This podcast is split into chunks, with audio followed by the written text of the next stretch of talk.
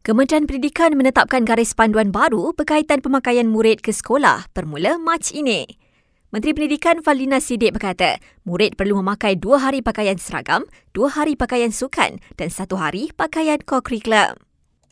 Jadi bagi kita itu adalah penegasan uh, keputusan kita yang uh, kita mohon untuk uh, di untuk meringankan uh, beban uh, ibu bapa juga eh uh, yang telah pun uh, berhasrat untuk membuat persiapan lebih awal. Jadi terima kasih saya ucapkan kerana input yang kita terima uh, daripada semua pihak itulah yang membuatkan kita buat keputusan berkaitan dengan pakaian seragam pada hari ini. Surat perkeliling dan makluman lanjut mengenai arahan pemakaian itu akan dikeluarkan dalam waktu terdekat.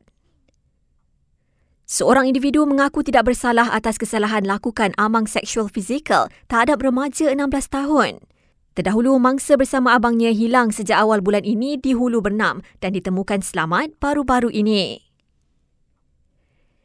KDN sita lebih 3,200 unit jam digital mengandungi 30 juzuk Al-Quran dengan fungsi azan bernilai lebih 1 juta ringgit. Kesemua alat itu dirampas didapati mempunyai kesalahan teknikal audio bacaan Al-Quran. Kementerian Kewangan sediakan dana berjumlah 700 juta ringgit untuk diagihkan kepada 700 ribu penerima subsidi bersasar tahun ini.